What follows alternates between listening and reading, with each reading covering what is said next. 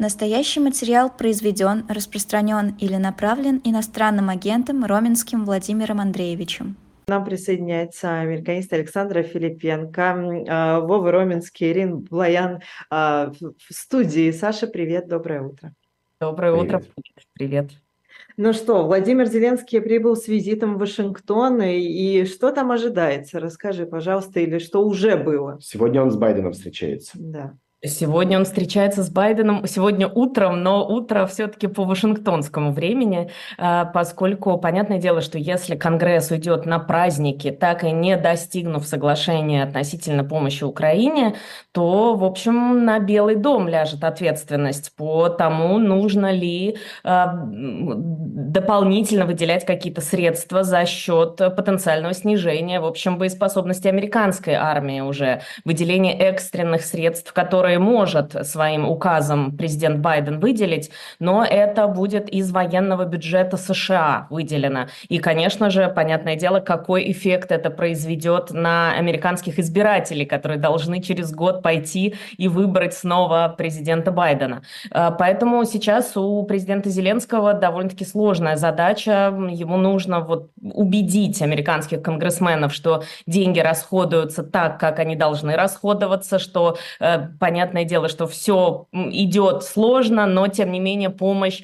необходима, и помощь со стороны США в первую очередь необходима. Э, будет встреча и в Сенате, будет встреча и с лидером Нижней Палаты Майком Джонсоном, э, поэтому то выступление, которое Зеленский не провел в Сенате, теперь э, более-менее понятно, почему оно не произошло. Вот, собственно говоря, именно для того, чтобы лично, лично поговорить с конгрессменами, лично поговорить с американскими политиками, чтобы попытаться их убедить сделать это не просто по зуму, по телефону каким-то образом, а в личном общении. А удастся ли ему и какое отношение к Зеленскому прямо сейчас в Соединенных Штатах? Если я не ошибаюсь, то ведь это его третий визит, и э, мы помним, как когда он первый раз э, после начала войны приехал в Штаты, как его тогда встречали, овации продолжались, э, мне кажется, чуть да. ли не несколько минут. Сейчас э, может ли украинский президент рассчитывать на столь же теплый прием? Среди американских конгрессменов уже, конечно, снизился энтузиазм относительно поддержки Украины, но это связано в первую очередь с тем, что все-таки выборы, выборы не только президента, выборы еще и в Конгресс, переизбирается нижняя палата Конгресса, и мы видим, что именно в нижней палате самое большое противостояние сейчас происходит. И спикер нижней палаты Майк Джонсон блокирует, собственно говоря, продвижения тех законопроектов, которые предлагает Демократическая партия.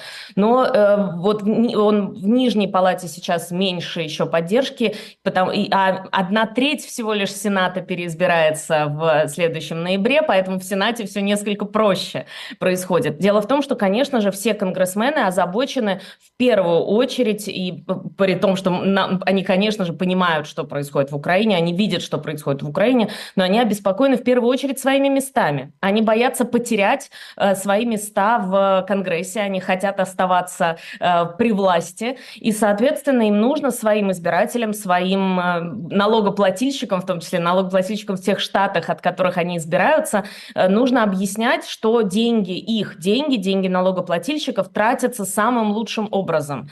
И очень большая кампания сейчас развернута среди американских политиков, она развернута и в социальных сетях, и вообще э, много где это можно увидеть, а, относительно того, что деньги расходуются на самом деле на территории США, что на самом деле получают от этого бонуса 31 штат американский. А, про это записывают ролики в Инстаграме сами политики, про это очень много говорят в прессе сейчас. А, но, к сожалению, об этом стали говорить очень поздно. А, последний, наверное, месяц, ну, может быть, полтора месяца, когда уже вот это противостояние по поводу выделения экстренных экстренной помощи Украине 60 миллиардов долларов э, выделения из 106 миллиардов долларов, которые должны быть выделены в принципе в этом экстренном пакете помощи для Израиля, Тайваня и Украины. Вот 60 должны быть Украине выделены. Пытаются объяснить, что эти деньги на самом деле остаются на территории США, потому что на территории США производится оружие, соответственно, платятся людям зарплаты, э, поставляются, поставляется это оружие, что все равно это деньги, которые остаются у тех же самых американцев.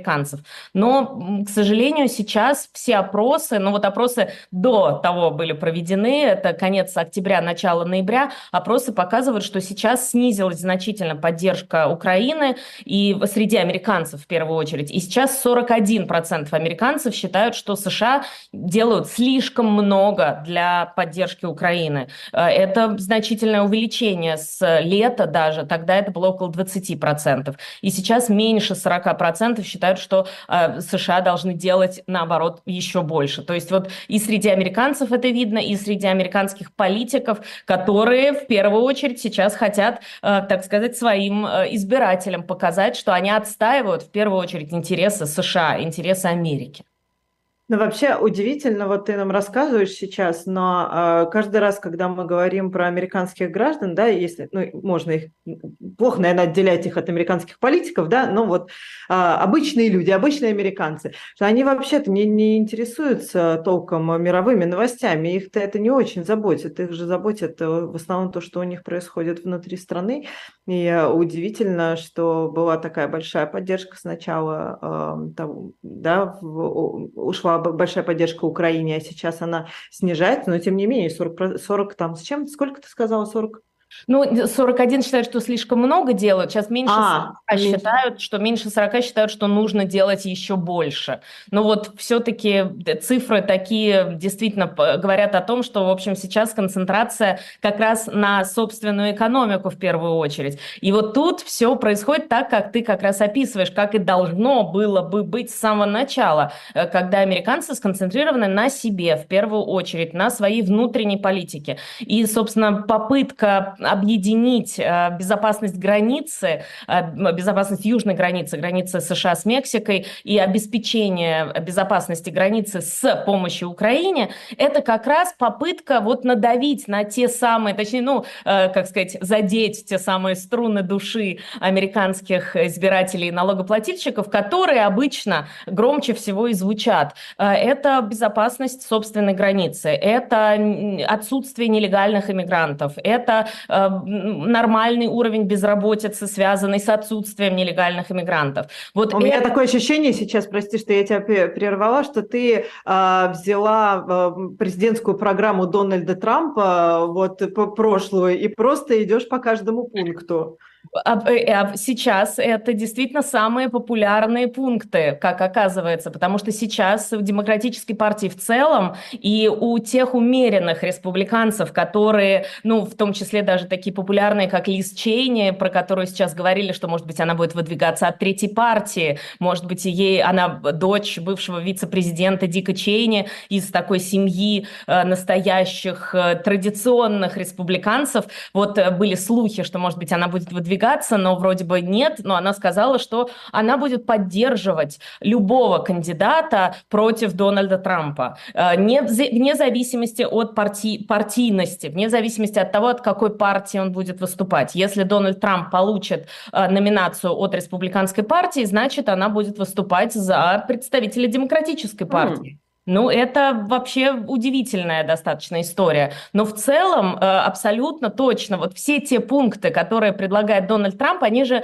в общем-то, популистские пункты в основном, ну, в боль, по большей части. Потому что если мы вспомним, что он предлагал э, в прошлый раз, прошлые свои выдвижения, это полное закрытие американских границ, это недопущение людей из predominantly мусульманских стран, в большинстве своем мусульманских стран. Все это не удалось сделать. А, что касается безопасности, безопасности границы вообще это вопрос... Ну, строительство чуть... стены таки началось. Строительство тогда. стены. Строительство стены – это вообще самый главный рекламный ход. При этом стоит помнить, что э, стена в, в, в основном была построена в период президентства Обамы, потому что это законопроект Кеннеди Маккейна, принятый вообще в 2006 году, и дополнительно было построено всего 50 миль этой стены в период президентства Трампа, а при этом мы все, у нас у всех ощущение, что это его стена, стена Трампа. На самом деле нет, одна треть границы была уже закрыта, на остальной части в основном это пустыня Сонора и река Рио-Гранде, которые перекрыть достаточно сложно, плюс еще экологи добавляются, которые категорически против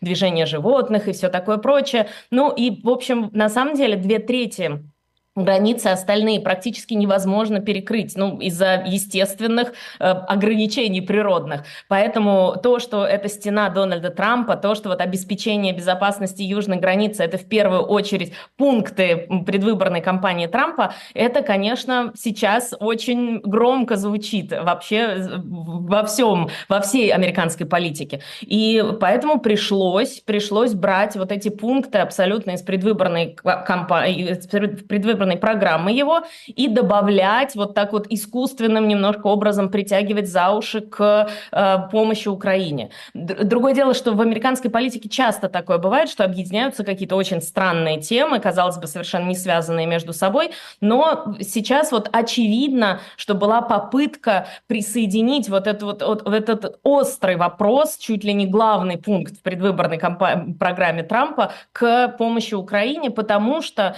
э, считалось, что вот американцев это очень сильно волнует. Но не удалось это сделать явно, на это была сделана ставка, но сейчас вот очевидно, что не получилось этого сделать, так же, как не получилось э, объединить помощь Израилю и помощь Украине. Казалось в какой-то момент, что это облегчит движение с двух сторон политического спектра к центру, но вот не получилось. Это, точнее, это, это получается, но это не стало тем объединяющим звеном, которое должно было таким быть, по мнению э, Белого дома, по мнению Джо Байдена.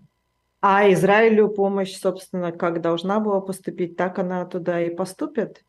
А, помощь экстренная сейчас выделена помощь в обход американского конгресса, продажа оружия в обход конгресса. Было принято решение администрации Байдена это сделать, но это связано с железным куполом в первую очередь. Потому что железный купол – это американо-израильская разработка, и оружие, э, для, точнее, вот ПВО для железного купола, как раз ракеты, которые сбивают летящие на Израиль ракеты, mm-hmm. в том числе производится на территории США. И вот это секретное, секретный этот железный купол – который работает так, как работает благодаря этому, собственно говоря, Израиль э, все еще существует. Вот э, э, было принято решение в обход Конгресса дать еще возможность купить еще больше вот оружия для железного купола. Однако нужно сказать, что произвести США не могут без Конгресса, без решения Конгресса. Они могут только выделить то, что у них есть на хранении. И это опять же, как сейчас республиканцы будут говорить, естественно, хотя республиканцы поддерживают Израиль, поэтому, может быть, здесь меньше это будет менее громко звучать,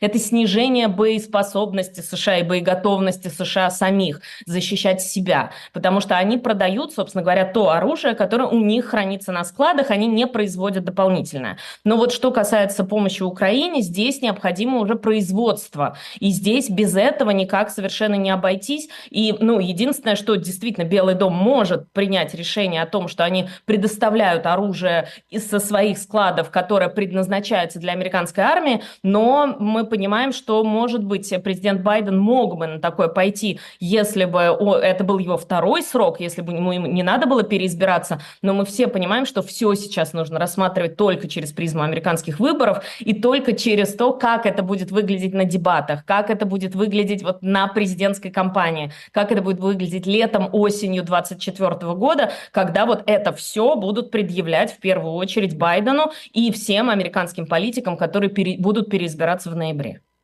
А про рейтинг Байдена сейчас мы обязательно еще у тебя спросим. Но ты знаешь, вчера появились новости, об этом Экономист писал, что якобы США просит, просит Израиль завершить войну в секторе газа к концу года, а, но вроде как обе стороны отрицают, значит, что такие разговоры были. Что это такое? Откуда вообще ноги растут? Ну, э, понятное дело, что вот эта вот челночная дипломатия как раз вызывает такие, э, ну, это, это, я имею в виду путешествия Антони Блинкина по Ближнему Востоку, они вызывают э, такое представление о том, что Антони Блинкин играет сейчас главенствующую роль в том, чтобы как-то урегулировать э, все, что происходит, не только относительно выдачи заложников, но и вообще относительно войны и, и все, что сейчас происходит на Ближнем Востоке, как раз, в общем, есть такое ощущение, что США действительно играют главенствующую роль, хотя, в общем, они пытались в какой-то момент э, несколько отдать первенство другим странам, попытаться союзниками заручиться и так далее. И поэтому есть такое представление о том, что э, США тоже, можно сказать, заинтересованы в том, чтобы война закончилась как можно скорее, для того, чтобы не было такого давления на Белый дом. Потому что даже несмотря на то, что Израиль Э, скажем так, безусловный союзник Белого дома, безусловный союзник для нынешней администрации, хотя Камала Харрис, и нужно подчеркнуть, что это именно она, высказывает, э, ну, такие, скорее, э, такие взгляды, которые отвечают такому левому крылу демократической партии относительно мирного населения Газы, относительно Палестины, относительно помощи мирному населению. Вот Камале, Камале Харрис отдали вот эту повестку, скажем так. Но нужно сказать, что для Госдепа на данный момент, для больш, большей части американской администрации сейчас Израиль является безусловным союзником, которому, безусловно, нужно помогать. Но, тем не менее, все равно даже в такой ситуации, все равно выборы, они как такой elephant in the room, слон в комнате, они постоянно присутствуют. И все равно, конечно же, понятное дело, американским политикам и в первую очередь Белому дому, в первую очередь Джо Байдену, нужно концентрироваться на том, вот о чем ты как раз и говорила, на внутренней политике, объяснять... На своем рейтинге. На своем рейтинге, который уже куда-то ушел совсем так низко, как уже невозможно себе даже представить. Было, наверное, никогда. Эм, и вообще президент с таким рейтингом не представляю себе, как, как вообще, что, что нужно сейчас будет делать, чтобы вытаскивать этот рейтинг. Конечно, если бы можно было представить какую-то очень серьезную внешнеполитическую, в том числе победу, э, например, побед, вот, э, победа в Украине была бы тем самым двигателем, который, безусловно, просто как пропеллер бы отправил э, Байдена на второй срок, но вот сейчас представить такое, видимо, не получается, и поэтому, конечно, Белому дому нужно тогда отвлекать от того, что происходит снаружи, концентрироваться на том, что происходит внутри, потому что вообще эта экономика действительно растет. Другое дело, что американцы пока этого не чувствуют, доходят очень долго до микроэкономики. А вообще ситуация экономическая очень хорошая, безработица упала, безработица очень низкая, но и в целом вообще ситуация улучшается, даже цены на бензин снижаются. Прямо вот это видно в некоторых штатах, ну за исключением нескольких, там Калифорния не входит в это число. Но в любом случае ситуация улучшается, и Байдену по-хорошему нужно было было бы в первую очередь говорить про хорошую экономику, ездить, э, целовать младенцев, э, жать руки фермерам и рассказывать, какая хорошая в США экономика. А приходится заниматься внешней политикой. И поэтому отсюда, я думаю, растут те самые ноги, когда очевидно, что им, а, у них есть заинтересованность в том, чтобы войны скорее закончились. Очевидно, у них есть в этом заинтересованность. Конечно, есть еще одна, один момент довольно-таки интересный с, про Украину. Они впервые сейчас начинают в открытую говорить, что США являются лидерами помощи. Вот это понимание, эта открытость, она пришла совсем недавно. Но, но это по факту так ведь, правда? Это, это по факту так. Но мы помним, помните, когда выделяли, например, вот мне кажется, самый яркий пример это были танки, когда угу. Вашингтон говорил, ах, дорогой Берлин, какой же вы замечательный лидер в выделении помощи Украине. Ах, нет, дорогой Вашингтон, нет, вы такой прекрасный, нет, вы первый. Заигрывания пожалуйста. такие, да. Вот такие вот, вот такие вот расшаркивания, такие вот поклоны друг другу. И это все было такое дипломатическая такая игра, такой балет дипломатический. И это отражало реальную ситуацию, когда Вашингтон очень хотел показать, что в действительности не они одни, не они одни выделяют деньги. Это нужно было и для своих налогоплательщиков тоже показать что конечно же, они вместе с европейскими странами, они вместе с мировым сообществом, вместе с Североатлантическим альянсом, все вместе помогают и не являются единственными неповторимыми, а вот они все вместе. А сейчас уже Вашингтон в открытую, в общем-то, говорит о том, что без помощи Вашингтона э, Путин победит. Эти слова звучат уже э, из э, пресс-комнаты Белого дома, это уже звучит из уст помощников по национальной безопасности, безопасности Байдена. И, в общем, это уже становится так, такой нормой в восприятии среди американских политиков и уже теперь американских граждан. Вот это, конечно, тоже новый относительно поворот. И в плане политической ситуации, в плане выборов, это, конечно, тоже уже такая, в общем, ставка довольно-таки серьезная, когда они перестали говорить о том, что мы являемся лишь частью помощи, вот мы одни из. Нет, они честно говорят, без американской помощи все, э, война пойдет по путинскому сценарию. И вот это как раз Белый дом транслирует, и это Белый дом объясняет, и об этом сейчас в открытую говорит. Есть ли план «Б» в Белом доме и попытаются ли Зеленского усадить за стол э, переговоров э, с Кремлем? Будут вот. ли на него давить в этом вопросе? Вот это тоже слухи такие ходят, что пытаются а, сейчас американские политики давить на вообще украинскую администрацию и пытаются, ну, не то чтобы заставить, но, по крайней мере, уговорить э, сесть за стол переговоров. Тем не менее, внешне, опять же, вот то, что мы знаем внешне, внешне все звучит nothing about Ukraine without Ukraine, в первую очередь все решения за Украиной, никаких решений об Украине без участия Украины, то есть имеется в виду никаких обсуждений, ни ни переговоров, ни вообще чего бы то ни было без пер первейшего и самого главного голоса из Киева. Но, тем не менее... Было бы красиво это все слышать и правильно, если бы помощь, как э, обещанная, должна была идти, так и шла бы. Вот это тоже, это именно так, потому что, э, как, опять же, об этом тоже уже много было сказано, что дают э, достаточно для того, чтобы не проиграть ужасно, но не дают достаточно, чтобы выиграть. Э, и, в общем, об этом говорят тоже и украинские политики, и много кто об этом говорит, но действительно это выглядит именно так.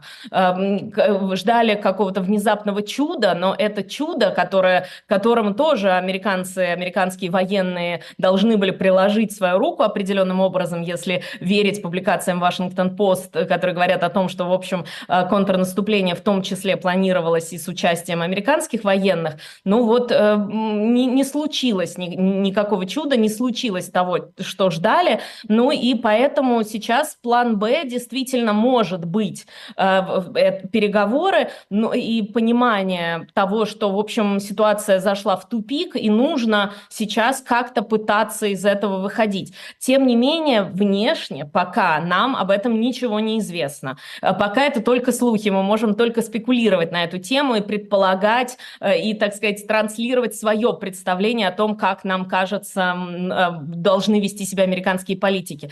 Тем не менее, внешне об этом ничего не говорится. Внешне все, все силы за Украину, мы поддерживаем Украину, все эти слова, которые должны были звучать и которые звучат звучали долгое время из Белого дома, они так и звучат. Но вот э, сейчас то есть внешне пока все остается как и прежде. Если вот единственное изменение явное – это американское лидерство, которое вдруг американцы призна, начали признавать, что они являются лидерами помощи, то вот относительно давления на Украину здесь нет. Здесь это все только за кулисами где-то, может быть, происходит. И внешне, по крайней мере, сейчас пока это никак не выходит на первый план. А к выборам это хорошо признавать, что они лидеры помощи или нет? Это такая ставка очень высокая. Вообще нет. Вообще, конечно, им нужно было бы, ну, не то чтобы прятаться за спину Европы, но, по крайней мере, продолжать говорить, что они лишь часть этой помощи, они вот эм, в ряду других э, демократических стран, которые все вместе поддерживают Украину.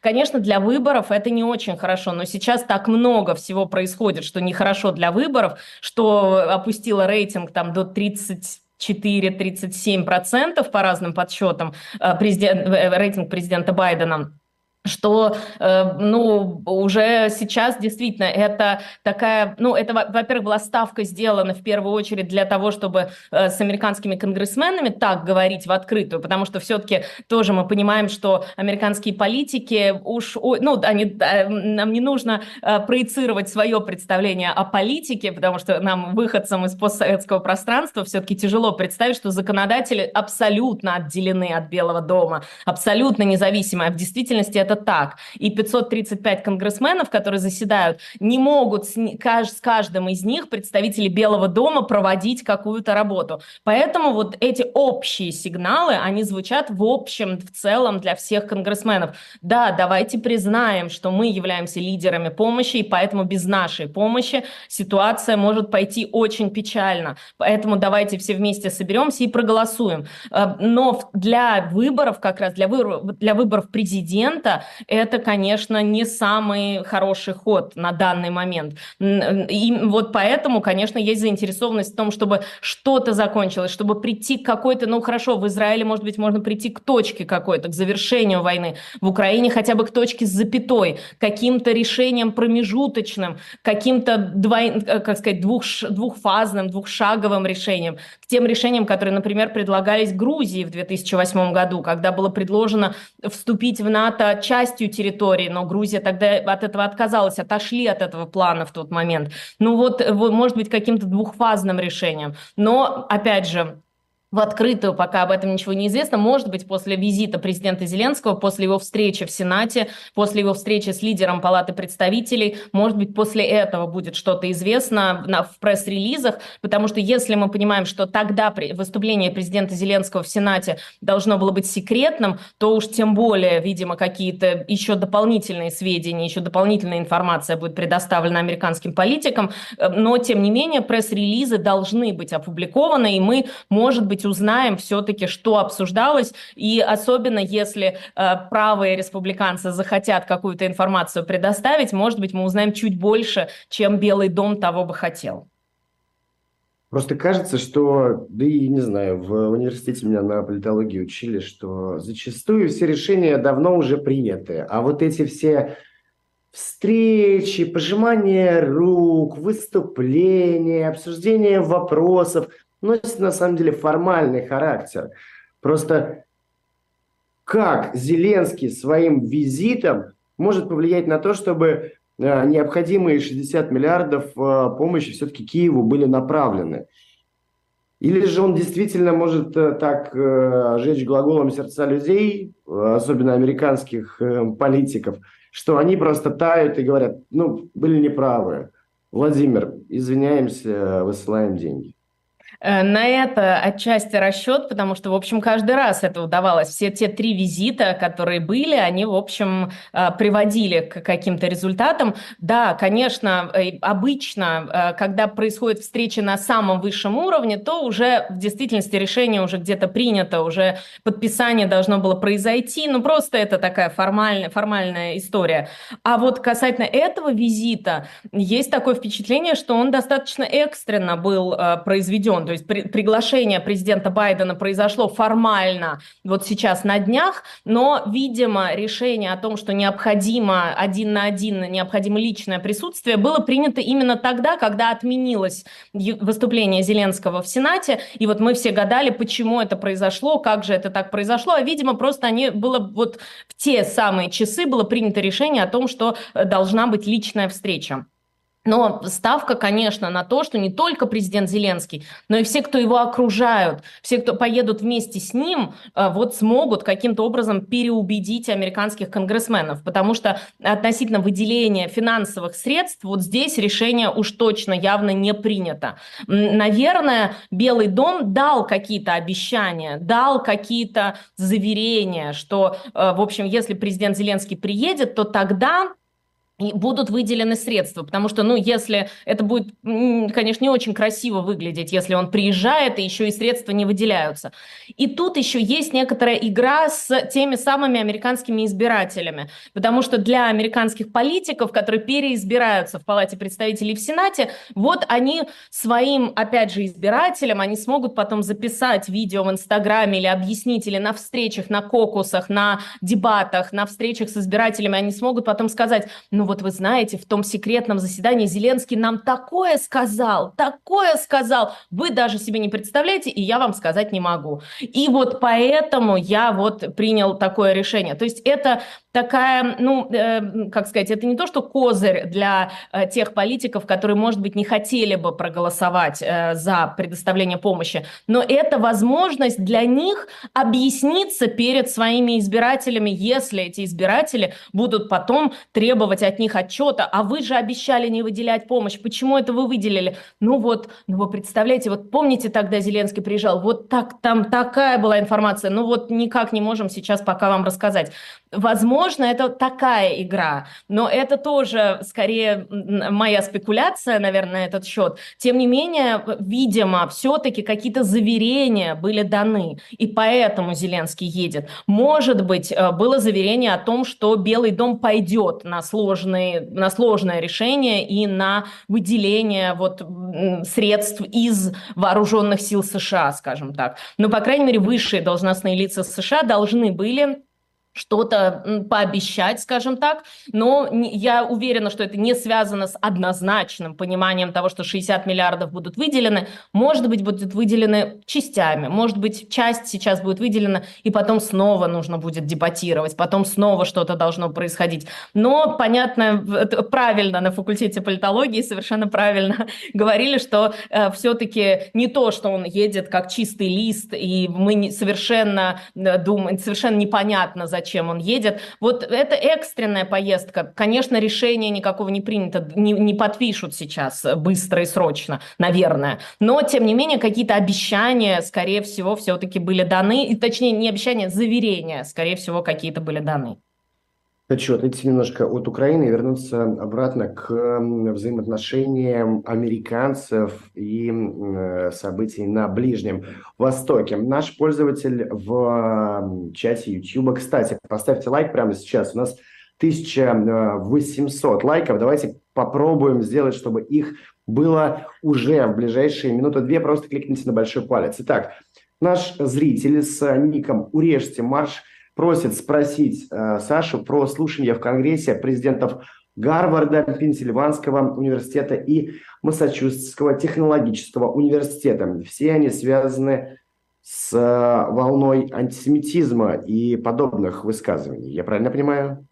Абсолютно, именно так. Э, все выступления в американских университетах вызвали большое беспокойство, нужно сказать, среди американцев, и вообще обеспокоенность антисемитизмом э, в США значительно возросла. Э, сейчас вот это произ... разлетелось по всем социальным сетям, и вообще очень популярный, популярный ролик с участием трех президентов этих университетов. Это университеты Лиги Плюща, лучшие университеты американские, и президенты этих университетов, э, собственно, выступали в Конгрессе на слушаниях, и им э, задавался один и тот же вопрос. Нарушает ли, нарушают ли выступления, которые происходили в кампусах, code of contact, э, code of, ну, код поведения в, в, на территории этих университетов? То есть были ли нарушения, призывы к там, прекращению огня, к освобождению Палестины, вот это «From the river to the sea». Э, американские конгрессмены, которые допрашивали, ну, не допрашивали, которые вызвали на выступление этих представителей университетов, они спрашивали относительно того, является ли это геноцидом, призывы к геноциду э, евреев, э, и вообще является ли это нарушением кодекса поведения в университетах. Вообще, ну, этот диалог в Конгрессе было, честно говоря, жутко жутко смотреть. Это было, на это было жутко, на это было страшновато смотреть, потому что э, эти представители университетов, ну, как могли, избегали прямого ответа на вопросы. Они как могли э, пытались что-то сказать, что Но это зависит от контекста. Все зависит от контекста. И вот эта фраза... Не все так однозначно, если переводить на наши... Да. Абсолютно, не все так однозначно, да. И это, конечно, ну, это выглядело совершенно ужасающе. Нужно сказать, что и, э, ну, скажем так, допрос был на повышенных тонах. Э, нужно сказать, что это тоже стоит отметить, что это не был просто такой легкий, приятный диалог. Нет, и, и конгрессмены, в общем, атаковали этих представителей университетов. Но дело в том, что действительно в кампусах вот э, есть опасения Э, увеличение э, уровня антисемитизма и вообще опасения относительно того, как американские э, студенты вообще воспринимают ситуацию, как они видят эту ситуацию и насколько они разбираются в этой ситуации, они просто прыгают на так называемый, как это в психологии, фургон с оркестром, когда очень mm-hmm. что-то громкое, яркое происходит, вот все давайте вместе, а не разбираемся, что там за музыка, они разбираемся. Можно назвать ультралевыми? Вот этими новыми ультралевыми? Это, это и есть ультралевые, да, это ультралевые как раз, которые, вот здесь происходит смычка ультраправых, ультралевых, и я имею в виду по экстреми, экстремальности их э, взглядов, здесь вот это удивительным образом, эта спираль закручивается, и это, в общем, ну, конечно, значительная проблема для американских университетов, потому что получается, что люди не до конца все-таки разбираются в том, что это такое, потому что когда когда опросы были проведены в тех самых университетах, что такое From the River to the Sea, что такое от реки до моря Палестина будет свободна, да. Мало того, что никто не мог, ну, там не, не то, что никто, но больше половины не могли назвать, что это река, какая это река, какое это море, что-то, может быть, частично называли правильно, э, но э, не, не могли объяснить, что значит вообще эта фраза, откуда она пошла и так далее, и так далее. Ну вот э, сейчас начали в этом разбираться, но вот эта первая волна того, что происходило в кампусах американских университетов, очень обеспокоила вообще и американских политиков, и, в принципе, большинство американцев американцев, нужно сказать. И поэтому были вызваны президенты этих университетов, и президент Пен, э, Пенсильванского университета, она ушла в отставку. Ну, в общем, можно ожидать, наверное, отставки и других э, представителей, других высших представителей этих А как это, прости, Саш, что я тебя прерываю, а то есть ушла в отставку, ну, то есть это как делается? Это на тебя давят, э, и ты такой, я ухожу в отставку, или они действительно сами как-то решают, что, ну вот, наверное, лучше стоит сейчас очень много, очень много грантов было отозвано. Э, все, практически все американские университеты существуют, и сами существуют на гранты, и студенты учатся на гранты, но и сами университеты существуют на гранты. И сейчас было отозвано э, грантов на, ну, там не сотни миллионов э, долларов, но там э, сотня и еще выше. Ну, то есть там десятки миллионов долларов грантов были отозваны, э, и ожидается, что будут отозваны еще больше.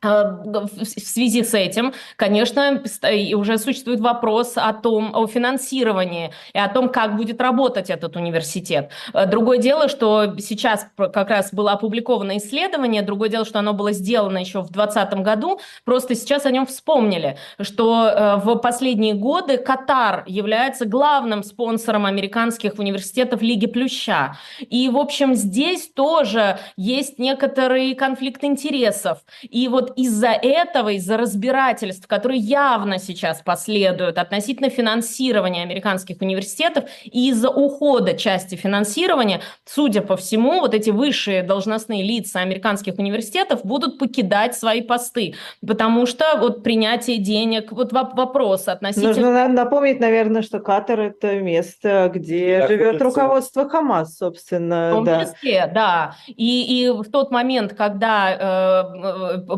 происходил чемпионат мира по футболу, э, как раз э, в Израиле говорили о том, что ну вот сейчас туда придет очень много денег, и нам нужно готовиться к войне. Об этом говорили уже вот достаточно давно. И понятное дело, что если э, представители этой страны, разные бизнесы, представители этой страны спонсируют американские университеты, то, собственно говоря, те люди, которые работают в этих университетах, знают, кто является их спонсорами. Ну вот поэтому э, follow the money. Вот сейчас происходит это разбирательство. Другое дело, что, опять же, стоит подчеркнуть, это исследование было сделано в 2020 году. Это исследование еще до ковида проведенное. Может быть, что-то изменилось, но, тем не менее, на тот момент ситуация была такова. И, наверное, сейчас будут как раз больше копать относительно того, кто спонсирует американские университеты, как проводятся там, ну вот что, что какие курсы там проводятся. И, э, наверное, может быть, нужно проводить больше каких-то какого-то исторического ликбеза и больше объяснять, что происходит. Но вот э, сейчас действительно это очень большой скандал. Скандал в американском образовании, скандал относительно э, вот тех самых левых, ультралевых э, демократов и вообще, точнее, это можно даже уже, это уже выход, скажем так, так, так же, как правые республиканцы, нужно все время оговариваться, что это трамписты.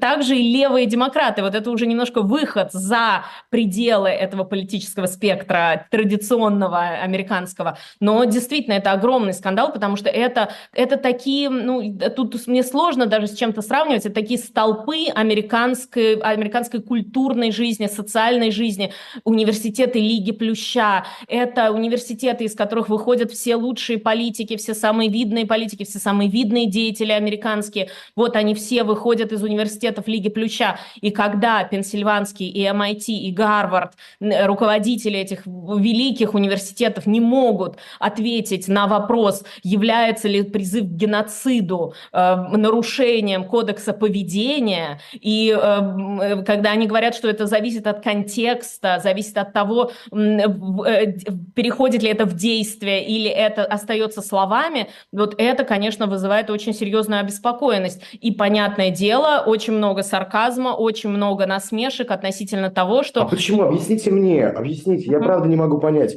почему э, ты не можешь сказать, что призывать к геноциду плохо, призывать к убийству людей плохо? Потому что тем самым они осуждают автоматически действия Хамас. А, и своих сказал, студентов, и своих студентов. преподавателей, и тех э, родителей этих детей, дети, которые тоже платят Почему нельзя просто занять деньги? Позицию... Нельзя убивать людей? Пацифистскую, да, о том, что убивать людей плохо. Мы выступаем против всех войн, против любых вооруженных конфликтов. Нам это не нравится. Вот к этому и призывают, на самом деле, очень многие американцы, те, кто поддерживают Израиль, но тут дело не в поддержке Израиля, а в том, что э, Израиль продолжает бомбить каждый день. Э, Израиль продолжает, э, вообще война продолжается. Не то, что 7 октября, про который уже тем более все постараются не вспоминать, и вот почему-то вдруг, внезапно, как-то вдруг Израиль напал вероломно. Вот почему-то. А 7 октября все как-то немножко позабыли. И вот не говоря даже про 7 октября, каждый день бомбят э, Израиль, каждый день приходится людям бегать в бомбоубежище. Если бы не было того самого железного купола, про который мы начинали с вами говорить, в сам, uh-huh. ну, мы говорили в начале, Израиля бы уже в принципе не существовало. Вот постоянно каждый день бомбят, продолжают с территории Газа бомбить каждый день, и не только с территории Газа, уже сейчас и, и с разных сторон. Страны Йемена Йемен. прилетает тоже, да. Да, поэтому вот, а вот об этом, вот к этому призывают те люди, которые очень сильно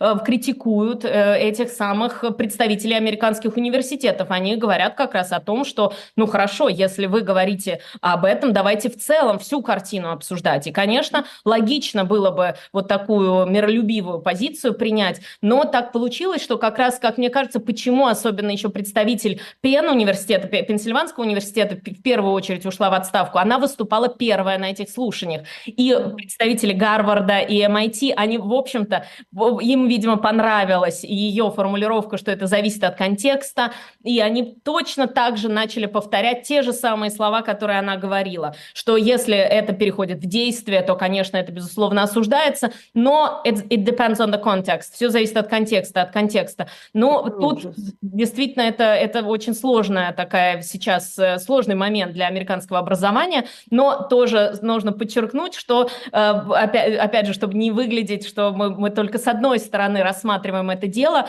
то, как проводился опрос этих представителей университетов, он изначально был такой offensive, он изначально э, был с нападением, изначально их, они как будто бы изначально уже были виноваты до того, как доказано обратное. То есть, ну, как человек не виновен, пока не доказано обратное. Вот они как будто уже были выставлены виноватыми. Тут нужно сказать, что действительно вот эти слушания в Конгрессе, они были такие вот болезненные, тяжело на них смотреть, еще и с точки зрения американских конгрессменов тоже. Но тут, понятное дело, это, эмо, это эмоции, это все люди, все являются людьми, никто не, не машина, и поэтому те э, представители Конгресса, это были как раз представители республиканской партии, э, более того, как раз того самого правого крыла республиканской партии, вот они, конечно, давили и пытались на чи- максимально на чистую воду сделать, э, ну, максимально очевидным ситуацию, вот ту, про которую мы с вами говорим, для того, чтобы никак не могли увильнуть, никак не могли как-то отойти в сторону вот эти представители университетов, но смотреть на эти слушания действительно тяжело и болезненно. Нам надо уже заканчивать, буквально у нас а, полторы минуты максимум остается. Я вот на самом деле весь э, эфир с тобой, я думаю об одной вещи. Вот ты, ты говоришь, а, что непонятно, как они будут поднимать рейтинг Байдена, а мне кажется, у них же там просто есть, э, извините меня за это выражение, смертельное оружие. У них там есть целая Тейлор Свифт, которую можно, значит, попросить выступить элементарно просто да перед каким-нибудь выступлением. Это, это, это вот все пустяки. А у нас чате писали, то, что Александр Филипенко очень похожа на Тейлор Свифт. Вот, вот это. А, а, еще, а еще, как известно, на одну известную сатанистку, про которую тоже много ходили, ходило, значит, разговор, что Тейлор Свифт на самом деле реинкарнация а, одной там известной американской сатанистки. Ты не знаешь эту конспирологию? Да, это прекрасная тоже история. Ну вот. Э, ну, э, не, не будем думать, что я какая-то, не знаю, э, копия какого-то, ну, какая-то очень блеклая копия Тейлор Свифт, но в любом случае это, это дико приятно, это очень, да, извините, я напросилась на комплименты, но действительно, на самом деле, шутки шутками, а Тейлор Свифт это очень и очень серьезный игрок в американской политике, это, э, ну, вот здесь культура играет важнейшую роль, и, конечно, наверняка это будет использовано, она уже поддерживала демократическую партию, и она очень серьезную роль играет в том, чтобы привлекать молодых американцев на голосование, молодых американцев э, для того, чтобы регистрироваться на выборы, потому что в основном американцы младше 30 лет не очень-то ходят голосовать, там меньше 30, меньше 30% людей младше 30 лет ходят голосовать, и в целом э, ожидается, что очень низкие будут показатели голосования в будущем году, ну то есть в 2024 году, потому что очень низкий рейтинг э, Байдена, но такой же низкий рейтинг у Трампа, просто это выбор из э, двух, э, оба хуже, как э, говорил Жванецкий. Здесь у обоих рейтинги очень низкие. Сейчас в целом есть разочарование в политике и в политиках, и в том, кто выдвигается. А Тейлор Свифт может сыграть очень важную роль, может привлечь и на голосование, и может, конечно... И устроить землетрясение. И устроить землетрясение, и вообще, может быть, и решить, что, как, как жить дальше вообще в целом. Но Тейлор и... Свифт, а не Владимир Путин, не Владимир Зеленский. Именно Тейлор Свифт, человек ну, года самый, по версии журнала Да. да. А, ну и все, прощаясь с Сашей, скажу только, что а, мы с Александрой а, затеяли, между прочим, свой YouTube-канал сделать, который, а, ну, на днях, я думаю, что мы выпустим тизер. Я очень надеюсь, что мы выпустим тизер, да. Но вы да. себе где-нибудь пока в блокнотик запишите, что канал наш будет называться «На двух стульях», а программу, а, которую мы там а, запустим, я надеюсь, в следующий вторник, она уже... Ты знаешь, э, я, я вот думаю, что если... Какой нейминг? Конечно, конечно. Может, ты еще не знаешь, ты еще, ты еще не знаешь, как называется программа. А, но, между прочим, я, это знаете как, чтобы уже точно не откладывать запуск, нужно сказать, что в следующий вторник мы должны будем запустить наш первый эпизод. Программа-то будет называться «Коллективный Запад», между прочим. Вот, и... К сожалению, думаю... не про Тейлор Свифт, но может Ну, кстати, может быть, мы про нее тоже что-нибудь непременно снимем, но про российско-американские отношения, про конспирологию, про э, пропаганду и, и про американскую политику, российскую политику, как они взаимосвязаны, местами. Правильно я говорю? Как, как они взаимосвязаны, как, э, как вообще это все воспринимается, как, э, почему война воспринимается с НАТО, а не война с Украиной из России, и как вообще американцы это все воспринимают, то есть вообще переплетение всех, всех и всего, и как вообще-то могли бы дружить замечательно, и дружили, и могли бы поддерживать, а все почему-то происходит как-то по-другому. Но вот если только Тейлор Свифт, может быть, нам поможет. Всех объединит. Да, спасибо большое. Американист спасибо. Саша Филипенко была а, с нами на связи. Спасибо тебе большое. И опять же в чате пишет. Филипенко краше Тейлор Свифт. Я вообще, кстати, не сомневаюсь.